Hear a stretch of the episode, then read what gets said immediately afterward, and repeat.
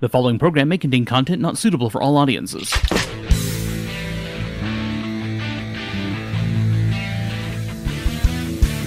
Welcome to Metagamers Anonymous, program dedicated to tabletop role playing games and mostly related material, and a presentation of Prismatic Tsunami. My name is Eric. I'm Rich. I'm Vanessa. And I'm the kid. This is episode number 273 uh, of our uh, program, and uh, I'm happy to see everybody. Actually, it's been a little too long since we've done this. Uh, at least a few weeks, I think, actually. It's, It has been Yes, it has time. been a few weeks. it's been a um, busy fucking few weeks, too. I had to leave town for a little while. the Grand Canyon. I did, in fact, go to the Grand Canyon, which I didn't leave town specific. I did leave town explicitly to go to the Grand Canyon, but it wasn't the point. Is I would have been just as happy to spend my time with you, lovely listeners, uh, and and you guys too. You- Don't don't get me wrong. oh, we don't matter. Why am I tied to the um, chair it still again? speak for me. now, now that Just the tranquilizer leave the knots you alone. used to get me here is wearing off. So uh, yeah, I haven't talked about too much publicly yet, but there's been a bit of slowdown and stuff we got going on because I am dealing with a family issue. My mom is um, in hospice care. She's uh, d- finally finally losing the battle with cancer, and uh, she's been fighting it for off and on for about five years, and had some pretty good years in there. So she's actually very zen about the whole thing at this point uh, which is my mom. If you've ever met her, you know, if you ever run into her at the conventions and spend five minutes talking to her or anything, she's just that kind of very cool, down to earth, practical person. Yeah. And uh, I, obviously, I love her to death.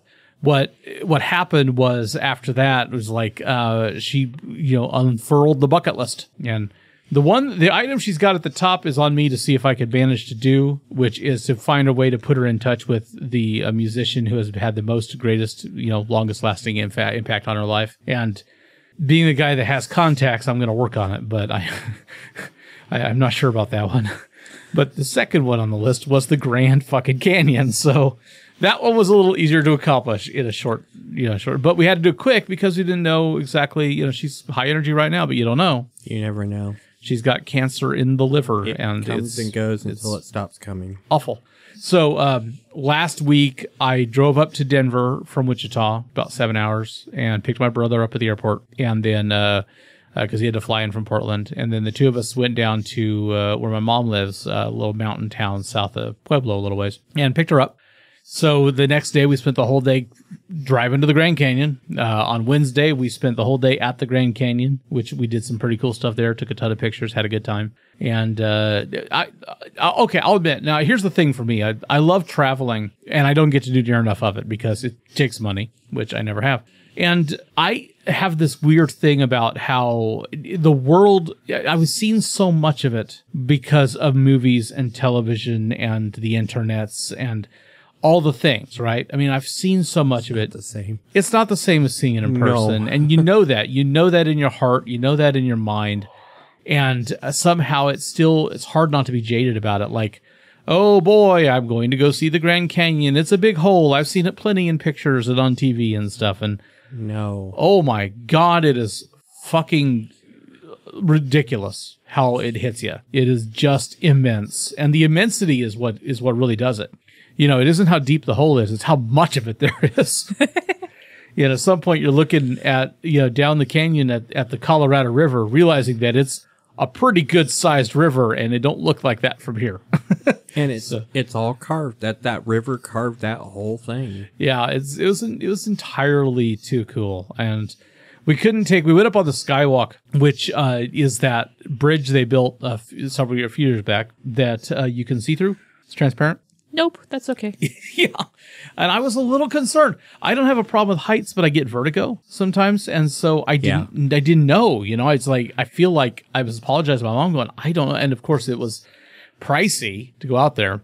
Although here's the thing: it's like she said, it's like it's gonna be like seventy five bucks, to, you know, a ticket to go out to the skywalk, and I'm like, well, maybe you and my brother should do this because I don't know if I'll really be able to handle it. You know, I, I won't know until I'm there. And uh, it turns out that the bus ride to get out to it was like 55 of that. And so it was another like 15 bucks to do the skywalk too. And I'm like, well, just, heck, it's just fucking give me the ticket and I'll figure it out when I get there. And uh, it worked out really nicely. They uh, gave my they wouldn't let you take a camera out there because they have professional photographers that they they plan to milk you for.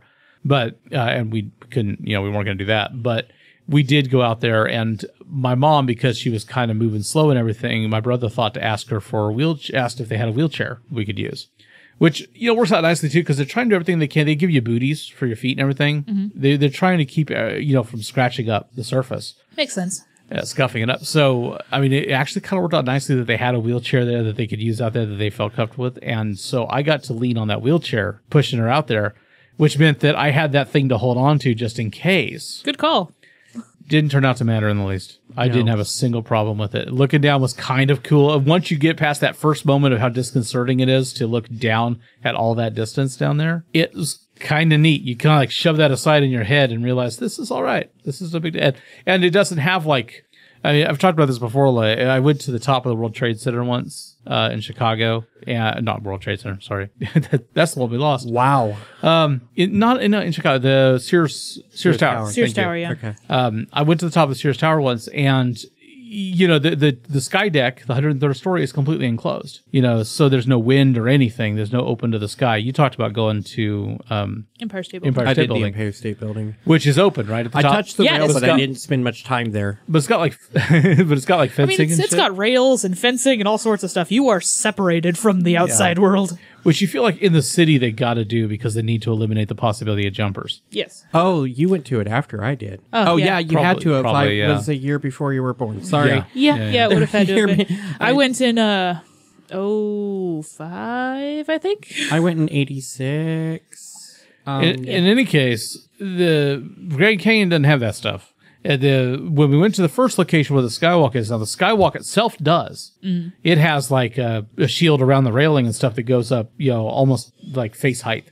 Yeah. So it's if you wanted to jump off the thing, you'd have to work at it. You'd have to be determined. But uh, not to say you couldn't. But uh, but other than that, that location, like around the edges of where the rocks and stuff dropped off, they had like ropes and like I mean they weren't like ropes that could stop you. You could step over them, mm-hmm. but ropes and signs and say you know don't Yeah. don't go past this. Whatever. Oh, Don't was, be stupid. oh, that was kind of cool. But I get nervous with railings in a way that I, I would be able to handle the skywalk, but railings kind of get to me because I have this thing where I don't pay attention and my brain sometimes wants me to do weird things. And so I just know that I am a moment of not paying attention away from just slipping over the edge and falling. And so I stay away from the rails. See, I have the problem That's with the call from the void. What happens if you just step over it? It's fine. It'll it'll be fine. I, I don't actively think about it. I literally just think about not doing that. Well, the worst vertigo I've ever had was like at a, a spillway. Uh, where, oh gosh, those are where you got all that Yeah. violent water falling down, and even though it's only going like twelve or fifteen feet or something, So Yeah, beautiful, it's but it's so terrifying. and just you feel you stand there and you feel yourself kind of being pulled forward, like you just want to fall forward, can- like with all that where all that's going, you know. you, you have the natural force of it almost compelling at that point. Yeah. it's, it's scary shit. But uh, yeah, the, the funny thing is the second location that that little bus tour took us to, like a different location where you could see some stuff. They had none of the railing, none of the ropes or anything. So I mean, my brother is a freaking mountain goat. He was out there walking along some of those Look- rocks, just hopping, hopping along some of these rocks right on the edge. I could see him doing that. I'm like, oh, okay, no, I'm not doing that shit. Uh, The the heights weren't bothering me, and I even followed him to some of that. But like, and my my footing on the rocks did make me feel like this was necessarily the best decision I could have I made. don't even like hopping across little streams, let alone something where I could die. but it was pretty awesome. It was pretty awesome. Uh, I, I don't know how to translate that into anything useful for gaming, but I did want to mention that you know I have this thing going on, so that's why I hadn't been. I am glad you were able to enjoy stuff. yourself. I Yeah. don't know that I would have. And my mom did a good, uh, did really good. she she got to do the things that she really loved there, and uh, got to spend the time with just her and my brother and I, which may very well be the last time the three of us get to spend time together. Yeah. You know? I hope not, but Yeah, I'm glad you me spent the time. Exactly. And I think he's going to be able to. He lives a lot farther away. He's going to be able to make uh, some time to fly back and spend some time with her here this summer. if, You know, things work out, and uh, you know, it's just a lot. With And. I adore your mother. I, I my wife and I are looking to try to move up into the area. We've been talking about it for years anyway, up into the near the mountains. Uh, if we get moved, I'm not just just so everybody knows, I'm not abandoning the convention of the local gaming community by any stretch. And we've still got great people like the other people that are you know on the show who uh, are very involved in the gaming community here locally who could help um, organize the smaller events. And frankly, yeah, I'm volunteering you guys. Take that, fuckers. Um, and then uh, the convention, of course, I'll be here all in. I mean, that's that's a we're thing. used to that at work. hey, you're being voluntold for, hey, guess what? This You're is your problem now. You're helping the new mentees. Oh, am I? Okay. Great. They're going to hate me. To be fair, I volunteered for helping mentees, so I don't have any new announcements to make yet on the convention because I've been doing this other stuff and I need to get that sorted. We've had problems locking down a venue, which I, I may not surprise anybody given what's going on. But we have all these other conventions popping up too. oh yeah, and some of them in the same kind of time frames and stuff. And I'm, I'm excited to see more convention opportunities locally. I think that's really cool. Uh, it, it's definitely um, complicating things for me because we're just a little con. you know, we're just a little con. We only get you know five, four or five hundred people in the door. Some of these other conventions are are taking place at the big convention centers and stuff where. Obviously, they got to get a couple thousand in, or they're not going to pay for that place yeah. but it's all good. It's all good. I'm still looking forward to making it happen and, and getting things organized. Don't think just because you haven't heard anything that's not happened. I know a lot of people are trying to plan out their year, so I'm, I'm trying to communicate about that, but it's been rough.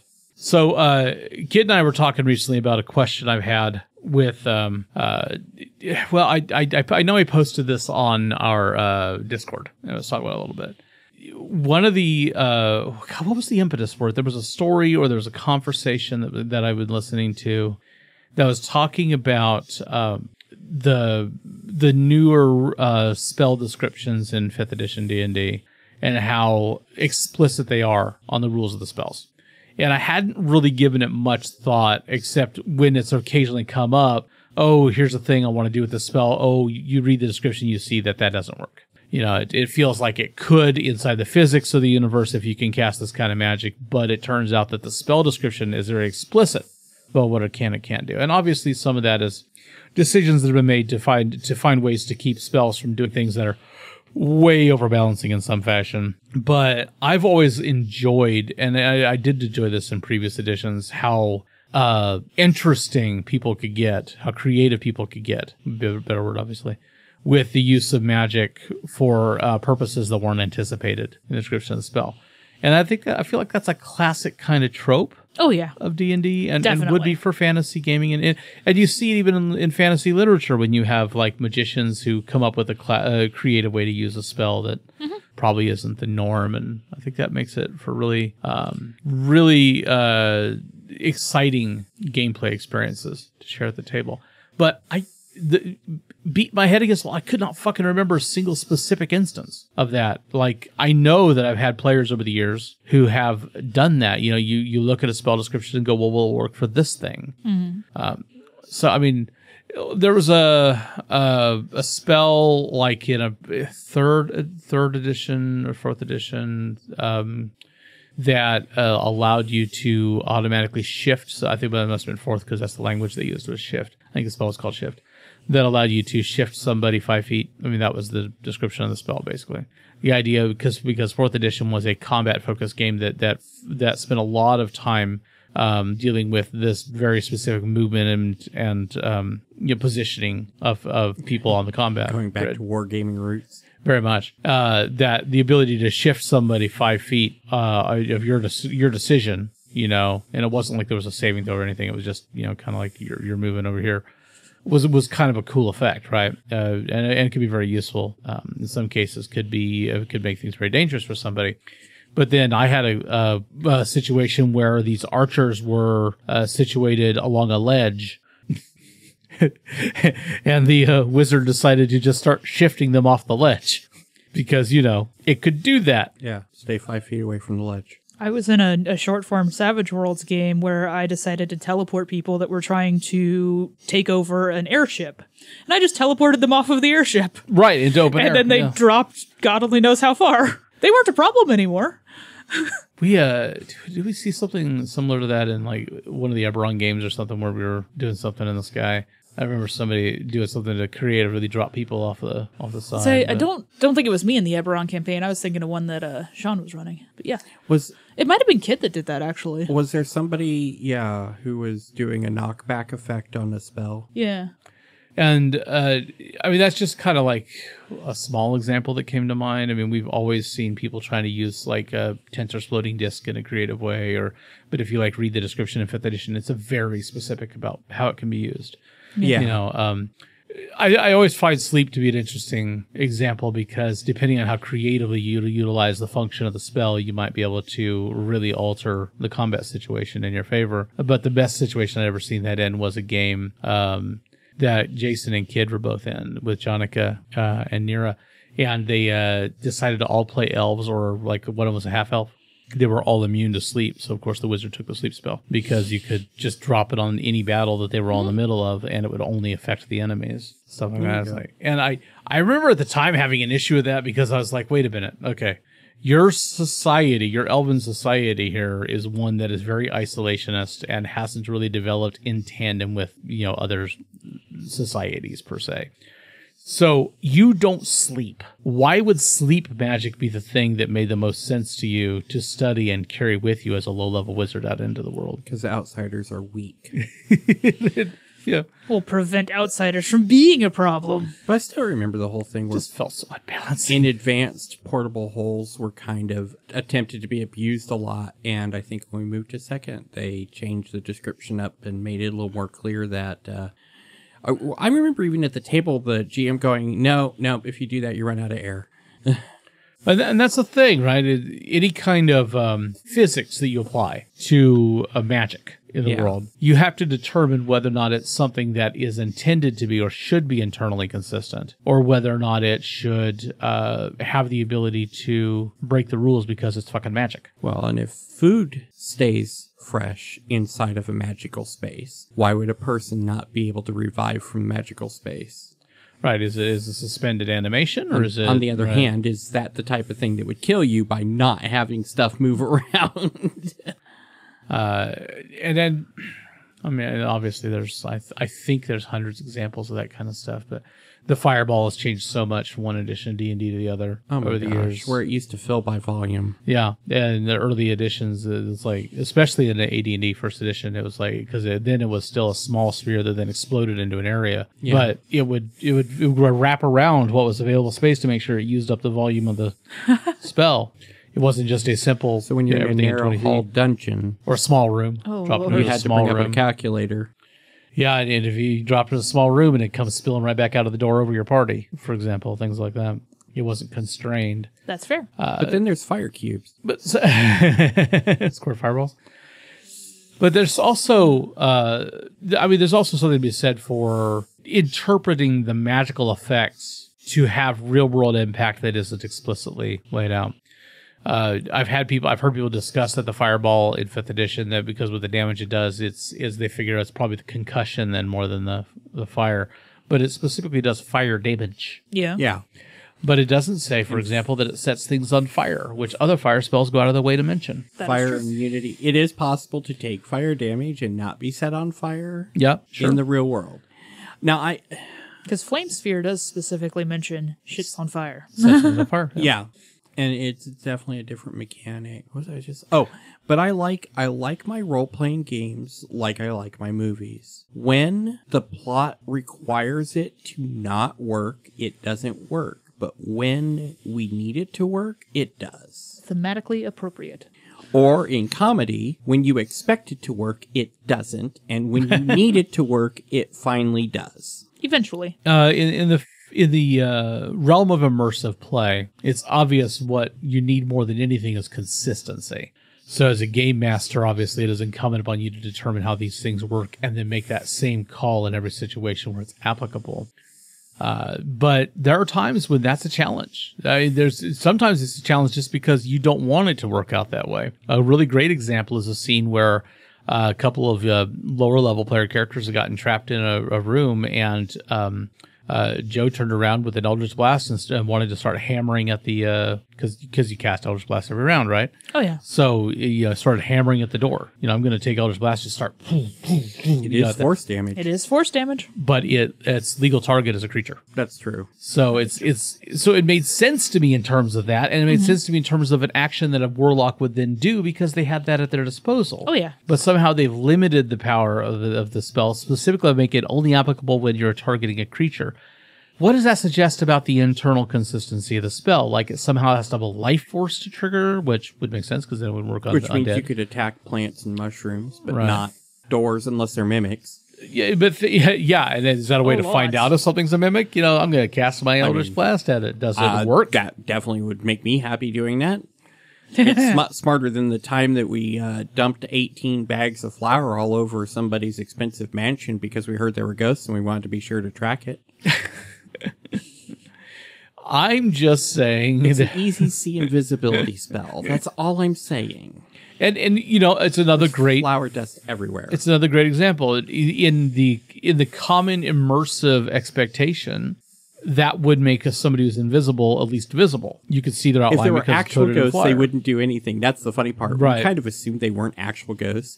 We literally pulled up with a cart loaded with bags of flour to this mansion, knowing we were going to possibly face ghosts. But i- does the invisibility spell anywhere say that if you are coated with like uh, exterior substances that you so they those suddenly become visible, or do they disappear when they touch you? But we Does the still see a invisibility gap.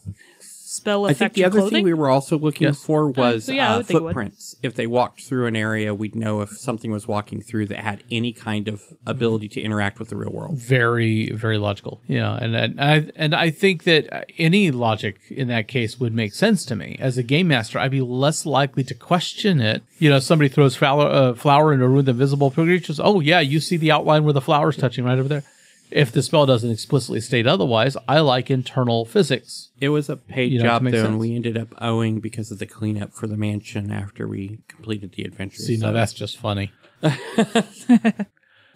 it's a good story.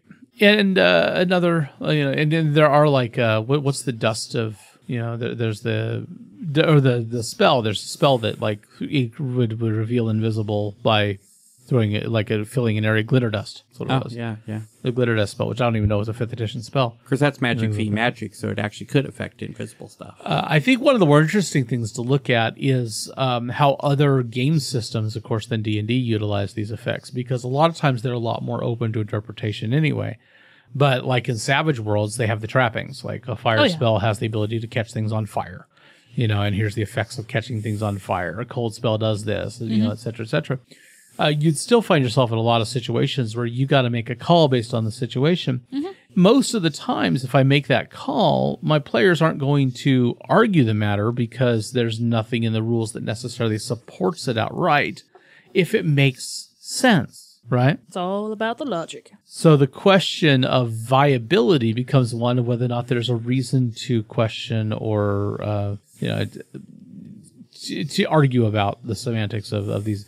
Uh, Alicia's mentioned on the show once before a situation she had with a um, a couple of characters who wanted to overcome a lock on a door by alternately casting like firebolt and ray of frost or something Something like you know, that. cantrips they had like freezing cold and freezing cold and freezing cold and freezing, you know, freezing warm. I mean, you know, heat and cold, heat and cold. Because once you set precedents for that, it becomes a thing. Right. So, and she didn't want to just outright ignore the physics of it. Mm-hmm. So she made a decision about how to handle it in her game, which also made it plausible that they were going to use this moving forward as a general way of opening shit. Mm-hmm. But that there were, we discussed like downsides, like, but since it takes more time, you have to have the time to do it. There's always a chance that something else could go, go wrong with this kind of brute force method. And then the you know. complexity of the lock and all sorts of stuff. Yeah. and, and how well made it is, you know, the materials. Uh, so you got to make those decisions as a as a game master too, working into it. But I've always enjoyed that level of integration with the environment because if people are focused on how to utilize their abilities, I mean, it's no different than how oh, I have axe, there is door. You know, I don't have to open the door the old-fashioned way by turning the knob. I can just remove it. Fire. Fire burns doors, right? Fire burns doors. then it might depend. Then the decision has to be made about how much fire removes doors because Yep. if you're doing and how pithy long it fire, takes to burn, Yeah. and if there's ventilation in the area, there's there's things. all the things. And that matters. Yeah. But I like the way it enhances the feeling of reality too. Either that immersive quality because you're dealing with the environment. Oh, yeah. So you're picturing the environment.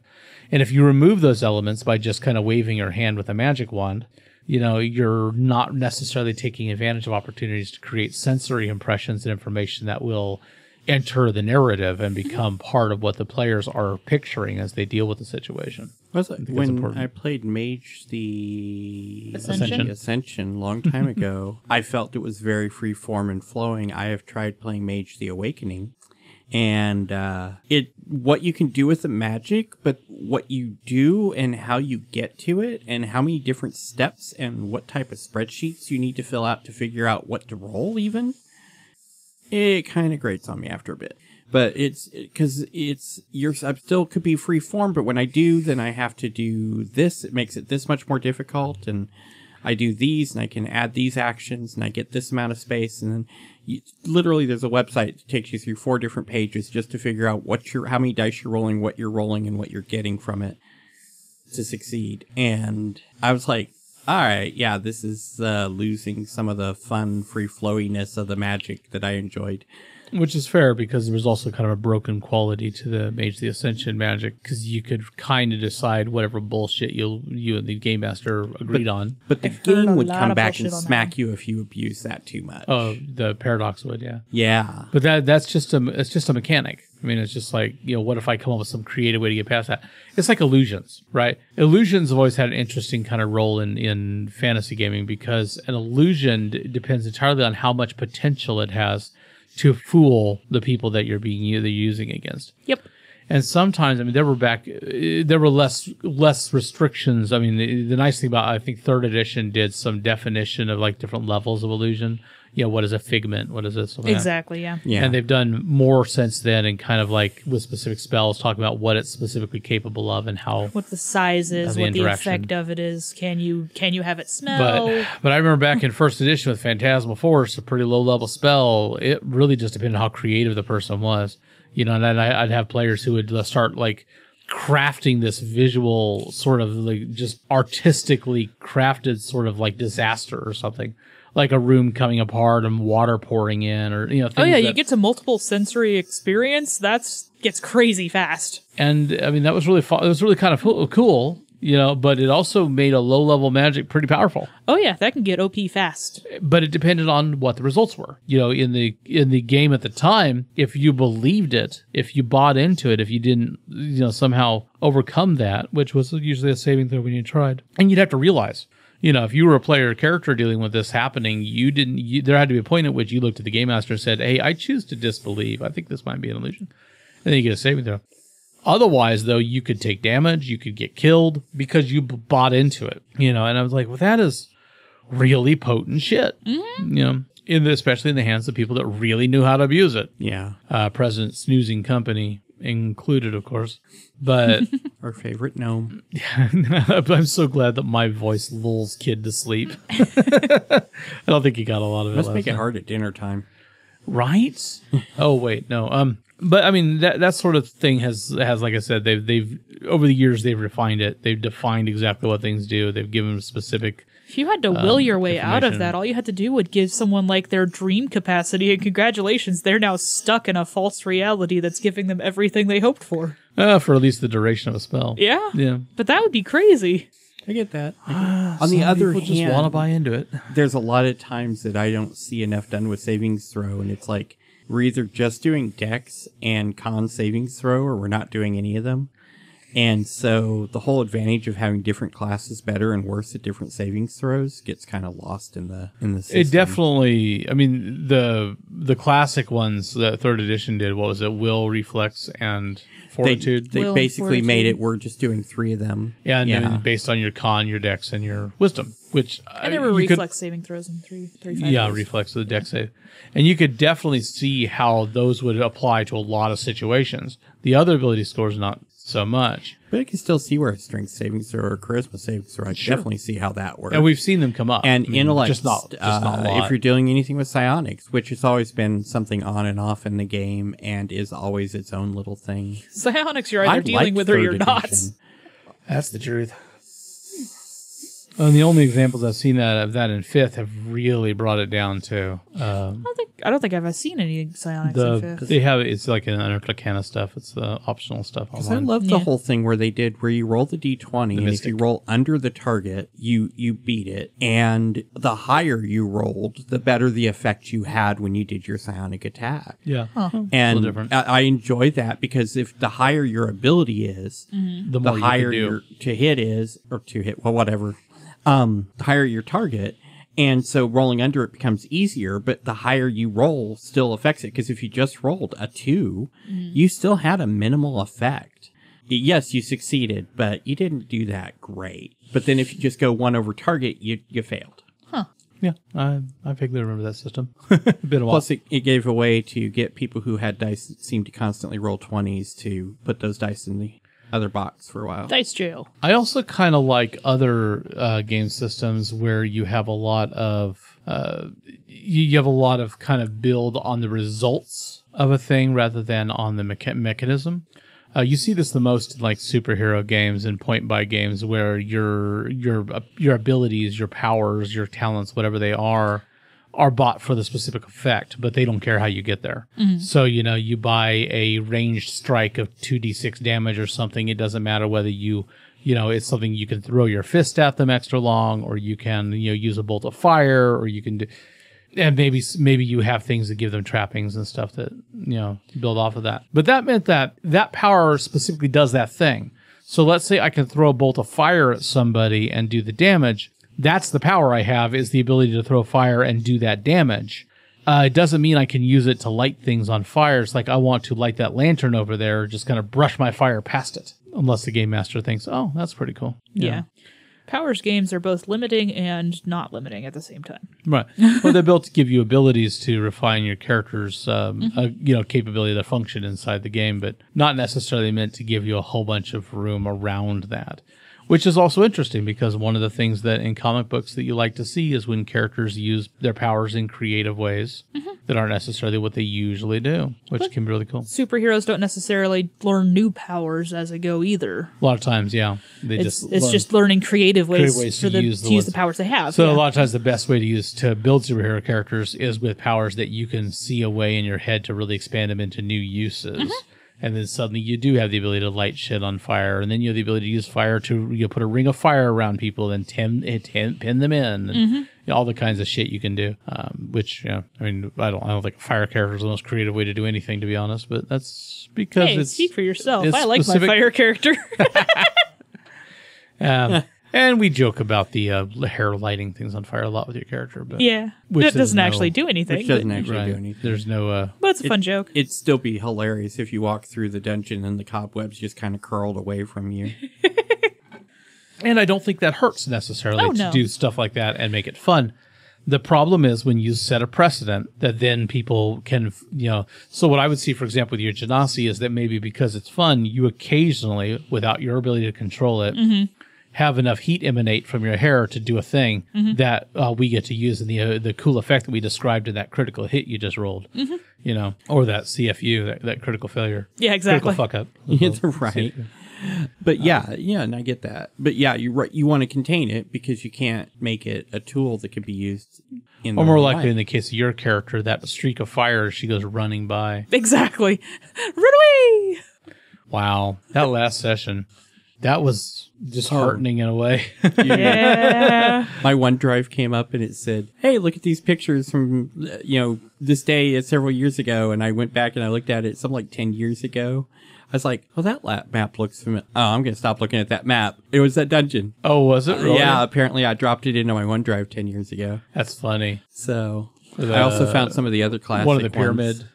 Well, yeah, because like, because I mean, those really are. They're all from the. I mean, those those uh, uh, It was- dungeons. It was in the blue, so I they were scanned from the actual. Yeah, from the probably the original Pharaoh module i three. I don't know. I don't know what I was doing ten years ago. I really don't. Me either. Uh, I remember. I remember those dungeons when they were the thing. When that's what we had. But I know I had a nice scanner. That's awesome. Um, I don't have a, a ton of stuff to talk about today. We haven't been able to do much gaming lately because obviously all the things. We've been focusing on trying to get ready for a uh, level up game using the the advanced 5e rules from EN Publishing. I am And- I am liking this system, but sometimes I think the number of options is overwhelming, and when I build a character, I don't know what to Mm-hmm. add into it to make the persona click. It's uh, analysis paralysis a thing. you Maybe know. that's part of it. There are so many options. I did go ahead and back in at their magazine so I could get some of their options and see what it's like. The one that's ten dollars a month on Patreon. Yeah, I I, I mixed feelings about that because it's a lot for 120 on top of what I already paid for the book. it, it- I don't know if I'll do it for very long. Uh, but I wanted to see what the articles are like. You know, what kind of options they offer. So far, Oh, sure, the articles. Uh huh. Uh huh. for the articles. You're there for the dragons. Uh, so far, I, I mean, I'm moderately impressed, but I haven't come up with anything out of the first, like the issue zero that they gave us in the issue one, that's really specifically useful. Um, character creation oriented stuff could be really cool, like backgrounds and destinies, and and, and I know we're gonna see, I'm gonna see more of that stuff. But uh, that's not really necessarily useful beyond, say, character creation. So it doesn't really apply to anything I would do as a game master with the game for the most part. Not really. Unless you're building something around that specifically. uh, obviously monsters and stuff like that, and and some of the. I do like how they've added so much lore in with all the monster descriptions, and everything, including like checks that you can make to n- demonstrate what you know or what you can learn. Oh, Oh, that's cool. cool. There's a that I lot of look that. forward to. Yeah, the monster book is really cool. I haven't gotten a chance to do anything with it yet because you know the only five E stuff we've done, advanced five E stuff we've done is stuff that uh, Kid ran a little bit. And uh, so all I was doing is focusing on the character stuff, but I'm glad I did because I it gave me liked an my opportunity. character in that one. Um, what did you play in that one? I don't remember. It's it's that dark elf rogue, and he had this snarky, sadistic life view because he pretty much always felt trapped um, in a society he didn't belong to. Mm-hmm. cool. I, He had the outsider feel. I had pretty much the same character that I already built. Cool. It- you- yes, you, you copy pasted. Oh, for this thank one, you mean? Yes. A lot of it. A lot of it. And I made a warlock, and now I'm like, I don't know what I'm doing with this. yeah. well, and uh, And celestial warlock's not a thing in the world here. I'm I'm hoping to get us uh, another player now that you know Jason's working on Sundays and we can't get him into the game. Uh, and I've been working on that, and I got a guy, um, one of our old B team guys, Brian, who's gamed with me in the past, who's really interested in checking out the system. But he's still having availability issues right now, so we'll have to figure out what we're going to do the next week or two anyway. Most of my listeners I know that would want to play with us are nowhere near Nowhere near here. No.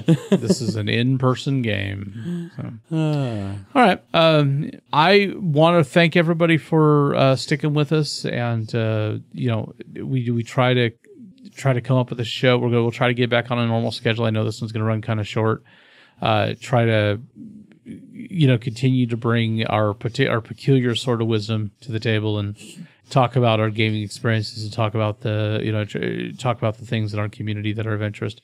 But you can definitely be a part of that. Drop us a line at prism, uh, feedback at prismatictsunami.com uh, if you want to you know hit us up on the email or you can uh, make sure and uh, join our discord server the link is on is uh, on our website and you can follow it over there there's an invite link there and we, we're getting people in. We're getting people in that will talk to us, and uh, you know, it's also a great way for me to be able to kind of pose questions and elicit ideas from the masses. plus, you can ask about Assam, assamtees.shop at uh, Discord. I mean, something like we, that. we let you do that.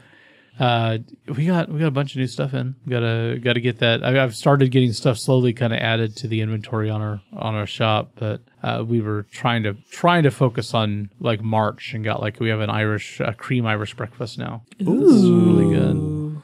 I thought you guys want to enjoy. I I have to think get we some should do a sampling when Yes. we get to your One hundred percent. do, do a taste test. Yes, because I like Irish bread. Not a terrible idea. Well, uh, thank you so much for being here with us, and uh, we'll get to gaming today. And if you, uh, you know, have any ideas, please feel free to share. Definitely appreciate it. So that's episode number what did I say two seventy three. Metagamers Anonymous. Everybody have a fantastic week. Uh, we'll see you soon. I don't know if I'll be able to get onto a weekly schedule anytime real soon or not, but we're gonna try to make sure we get some regular shows out. And uh, if you would like to uh, support our Patreon become part of the conclave that that you know then has kind of like the inside track and gets a chance to, to kind of talk with us all, um, you could do that on our Patreon page as well. Patreon.com slash prismatic tsunami. You can do that for just a couple bucks. So that's, you know, kind of cool. If you want to spend more, we'll try to do more stuff. We got to organize one of those games, one of those high level, you know, um, uh, special online games. Yeah, yeah, yeah. I know, uh, I know, I know Becky's going to be up for it. I'm sure Alma will be up for it. I look forward to playing with both of I'm you. betting Justin will be up for it because he loves playing Deckard, and everybody's going to want to do the zombie game, and it'll be fun. I have that last session we did. Still, I haven't got it posted. I, I've got to do some editing still. It, know, it- now I can't have of a pet possum on any of my other games because I need to save it for the zombies. yeah, sorry. That's the way it works out. That's all right. I have pet raccoon now. Well, thank you everybody for uh, being here, and we'll see y'all next time. Uh, my name is Eric. I'm rich. I'm Vanessa. I'm the kid. Your contribution was very much appreciated, sir. You slept through the whole fucking episode, intro to extra. It's okay. You made it the important parts. Your name is mentioned. See you later, man. Have a great week.